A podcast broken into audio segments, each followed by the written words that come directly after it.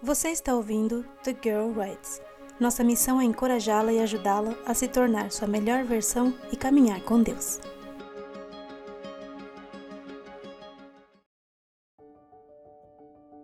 Vamos falar sobre motivos para viver, por Jennifer Tudoroyo. Meu nome é Jennifer Tudoroyo e eu sou uma pessoa. Você tem um nome e é uma pessoa. Não posso ver o seu rosto enquanto você lê isso, mas sei que, lá no fundo do seu coração, você tem lutas. Todos nós temos. Talvez você nunca tenha pensado em tirar a própria vida, ou talvez tenha. Tão devastador quanto isso possa ser, a comunidade cristã não é imune ao suicídio. Não seria prudente presumir que todos dentro de uma comunidade cristã são imunes, que pensamentos suicidas não são um problema que as pessoas crentes podem enfrentar. De acordo com a Fundação Americana para a Prevenção do Suicídio, o suicídio é a décima maior causa de morte nos Estados Unidos, no ano de 2018, 48.344 americanos morreram por suicídio. Estima-se que 1,4 milhão de pessoas tentou cometê-lo. Quer você seja alguém que sinta que o suicídio é uma opção, quer tenha perdido alguém por causa de suicídio, Deus vê você, Ele sabe, nesse exato momento, você importa. Sua vida tem sentido e valor.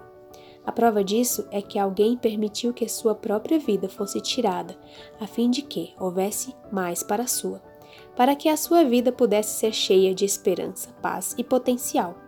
Existe esperança para nós, sim, até para você, especialmente para você.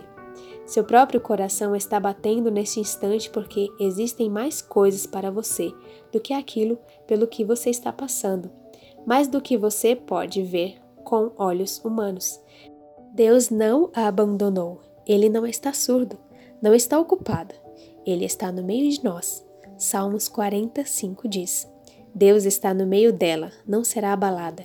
Deus a ajudará ao romper da manhã.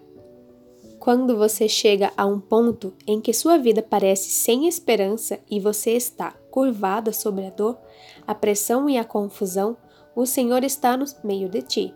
Seus sentimentos nem sempre lhe falam a verdade, mas ele sim.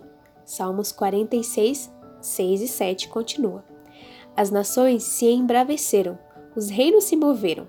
Ele levantou a sua voz e a terra se derreteu.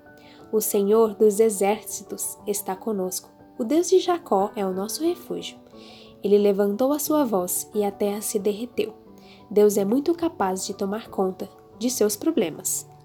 Quando passei pelos momentos mais assustadores e difíceis da minha vida, usei certos hábitos que me ajudaram a me apegar a Deus. Gostaria de compartilhá-los com você. A primeira coisa é orar por força para afastar as vozes do discurso sobre sua aparente desesperança. A oração traz o poder de Deus à sua presença. As palavras inspiradas explicam assim: a oração é a respiração da alma, é o segredo do poder espiritual nenhum outro meio de graça a pode substituir, e a saúde da alma ser conservada. Obreiros Evangélicos, página 254. Às vezes é necessário até mesmo resistir à própria voz, aos próprios pensamentos e impulsos. Peça a Deus que lhe dê força para isso. A segunda coisa que você pode fazer é focar em algo pelo qual você é grata, mesmo se for uma coisa bem pequena. Pode ser difícil olhar para o bem que parece insignificante em face de tanta dor e aparentes trevas. Mas nos é ordenado, orai sem cessar. Em tudo dai graças. Penso que é a oração que nos torna capaz de sermos gratos e de percebermos as bênçãos que temos. O único jeito de dissipar as trevas é deixar a luz entrar. Então ore sem cessar. Agradeça por cada coisa, seja pequena ou grande a terceira coisa que você pode fazer. E isto é algo a que recorri fortemente durante um momento difícil em minha vida. É repetir versículos bíblicos em sua mente. Responda à tentação com versos, mesmo que conheça apenas um. Use-o. A única maneira de superar alguma coisa é agarrar-se àquele que está no meio de nós. Agarre-se. Essa palavra significa segurar forte. Segure-se em Deus colocando todo o peso na palavra dele. Jesus, em meio à fome, a um deserto ermo e às provocações do inimigo, disse: Nem só de pão viverá o homem, mas de toda a palavra que sai da boca de Deus.